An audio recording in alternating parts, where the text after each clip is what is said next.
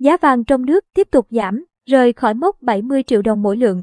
Đầu phiên giao dịch ngày 14 tháng 3, giá vàng trong nước tiếp tục giảm 700.000 đồng mỗi lượng, niêm yết ở mức 67,7 đến 69,5 triệu đồng mỗi lượng mua vào, bán ra.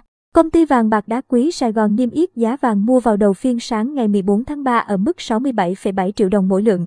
Giá bán ra là 69,5 triệu đồng mỗi lượng, cùng giảm 700.000 đồng mỗi lượng ở chiều mua vào và bán ra so với đóng cửa phiên giao dịch cuối tuần qua.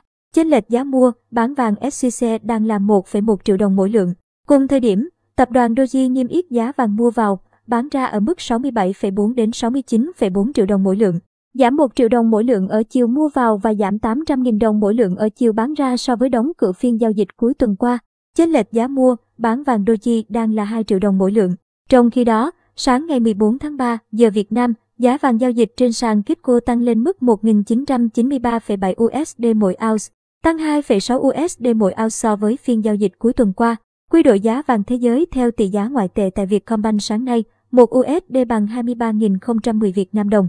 Giá vàng thế giới tương đương 55,27 triệu đồng mỗi lượng, thấp hơn 14,23 triệu đồng mỗi lượng so với giá vàng SJC bán ra sáng ngày 14 tháng 3 năm 2022.